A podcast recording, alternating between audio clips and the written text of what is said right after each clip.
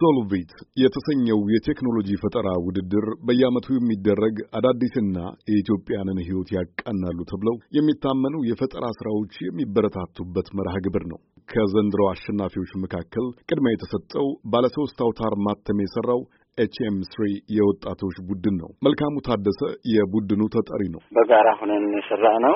አንዱ የ team አባል መንበሩ ዘለቀ፣ አንደኛው ደግሞ መልካሙ ፈቃዱ የሚባል ሶስት የሁለት ሺ አስራ ዘጠኝ ወይም ሁለት ሺ አስራ አንድ ኢትዮጵያ አቆጣጠር የሁለት ሺ አስራ አንድ ተመራቂዎች ነን። በ mechanical engineering specialize ያደረግነው ደግሞ mechanical design ነው። advisor ኣችን ደግሞ ሄኖክ መብራቴ ይባላል። በጣም smart የሆነ advisor ነው ያለን። እናም በግቢያችን ተማሪዎች የ prototyping problem face ያደርጋሉ። በግቢያችን ብቻ ሳይሆን አጠቃላይ በኢትዮጵያ ያሉት ሙሉ ተማሪዎች ማለት ይቻላል prototype ለማድረግ ፕሮጀክታቸውን ወደ ሙከራ ለመቀየር የሚያግዝ ማሽን ስሪዲ ፕሪንተር የለም።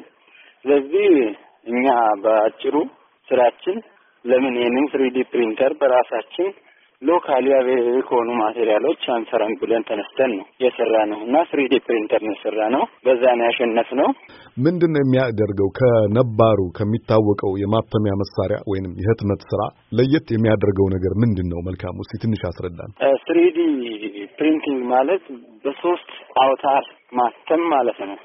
ሶስት አውታር ማተሚያ ነው የሚባለው በአማርኛው ሙሉ በሙሉ ስንተረጉመው እና ባለ ሁለት አውታር ማተሚያ ቀለም ነው ዝም ብሎ የሚቀባው እና እና ቀለም እየቀባ ያትማል። ይሄ ባለ ሶስት አውታር ማተሚያ አንድ ነገር በሶስት አውታር ያስቀምጣል፣ ቁጭ ያደርግልና ማለት ራሱ ለማተም የተፈለገው ነገር ቅጹን ራሱን ነው ቁጭ የሚያደርገው ማሽን። መልካሙና አጋሮቹ ላስመዘገቡት ድል የመቶ ሺህ ብር ሽልማት እንደሚሰጣቸው በተለያዩ የመገናኛ ብዙኃን ላይ መገለጹን በማስታወስ የተሰጣችሁን ገንዘብ ለምን አዋላችሁት ብለን ጠይቀን ነበር። ይህን ጥያቄ እንደጠየቅ ሁሉ አደራ የምልህ ነገር የትኛዋንም መልስ አብረህ ይህን ነገር ብሮድካስት ስታደርግ አብረህ ብሮድካስት እንድታደርግ እፈልጋለሁ እና ይሄ ውድድር ሶልቫይቴ ውድድር በጣም አሪፍ ነው። እኔን ያው ከእናንተም ጋር ከሌሎችም ዓለም ክፍሎች ጋር አስተዋውቆኛል። በጣም ጥሩ ነው። በዚህ በዚህ ምኮራበት ነው። እንደዚህ ነገር ሊበረታታ ይገባል። በዚህ በዚህ ወይ ሁለተኛው መንገድ ደግሞ እንደዚህ ነገሮች አብዛኞቹ entrepreneur በጣም ብዙ entrepreneur ኦችን እየፈጠሩብን ነው እና እኛ prototype ሆነን ሌላው በእኛ entrepreneur እየሆነ ነው አብዛኛውን ነገር ስናየው። አሁን ለዚህ ፕሮጀክት ተብሎ ብዙ ስፖንሰር የሆኑ አሉ። ለምሳሌ አሜሪካ ኤምባሲ እና ጃይካ እና አሁን ግን እኛ ሽልማቱ ተሰጥቷቸዋል ከተባለ በኋላ ከወረቀት ያለፈ ሌላ ምንም ሽልማት በእጃችን የገባልን ነገር የለም።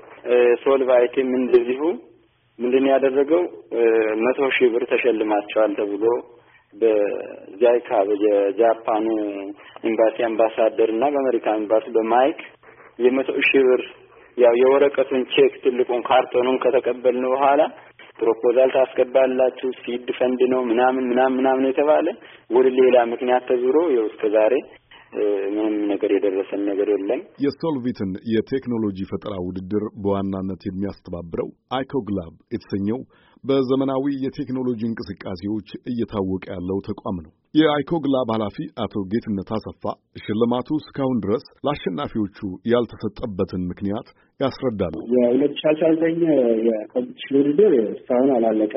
ይሸለማሉ። መሸለማቸው አይቀርም። የላስት የር ሁለት ሺ አስራ ስምንት የነበሩት ተሸልመው ወረዱ ስራ ወደ ስራ ገብተዋል። የእሱ ችግር ምንድን ነው? procedure ኡን መከተል ስላልፈለገ ነው። procedure ኡ ምንድን ነው? ይሄ prize ቀጥታ ለሌላ አገልግሎት አይውልም። የተሰጣቸው prize እንደ prize ሳይሆን እንደ seed funding investment እንደ seed funding የተሰጣቸው ማለት ነው። access የሚያደርጉት ብሩን milestone ኦች ያስቀምጣሉ። ለምሳሌ ይሄን ብር ለምን አገልግሎት ነው የምጠቀመው የሚለውን milestone ካስቀመጡ በኋላ በሶስት ወር በአራት phase ይከፍሉትና ያ milestone ለምሳሌ እቃ ለመግዛት ሊሆን ይችላል፣ ሰው ለመቅጠር ሊሆን ይችላል፣ ቢሮ ለመከራየት ሊሆን ይችላል። በእንደዚህ በዛት milestone እነሱና iCog እና ፈንድ የሚያደርጉ ድርጅቶች ቁጭ ብለን ያ milestone ያስኬዳል ወደሚለው ነገር ከገባም በኋላ ያ seed fund ም ይሰጣቸዋል። የባለፈው ዓመት experience ወደ አስራ ስምንት experience በዚህ መሰረት አንደኛ የወጡት አሁን almost ወደ production ደረጃ የደረሱት ነገር አለ ማለት ነው። ከዚህ በፊት የነበሩ ኢትዮጵያ ውስጥ ያሉ competition ኦች ብዙዎቹ ምንድን ናቸው? ብር ይሰጧቸውና ልጆቹ ብሩ ለሌላ አገልግሎት ነው የሚጠቀሙበት። idea ውንም grow አያደርጉም። ምን እያደረጉ ይመጣሉ? በየፕሮጀክቶቹ ላይ እየሄዱ እንደዚህ ውድድር ላይ እየሄዱ ብር ብቻ መሰብሰብ አይነት ነገር ለንግድ አይነት ነገር አድርገውታል ማለት ነው። እኛ approach ኣችንን ቀይረን ደግሞ ይሄ የሚሰጣችሁ ብር actual product ኣችን ወደ አንድ stage ማራመድ የሚያስችል ነገር መሆን አለበት። ይሄ miscommunication misinterest ነው። አቶ ጌትነት አክለውም የተፈጠረውን አለመግባባት በያዝነው ወር ውስጥ ለመፍታት ተቋማቸው ጥረት እንደሚያደርግ ነግረውናል። የ US ኤምባሲ እና ጃይካ በመተባበር ነው ፈንድ የሚያደርጉት።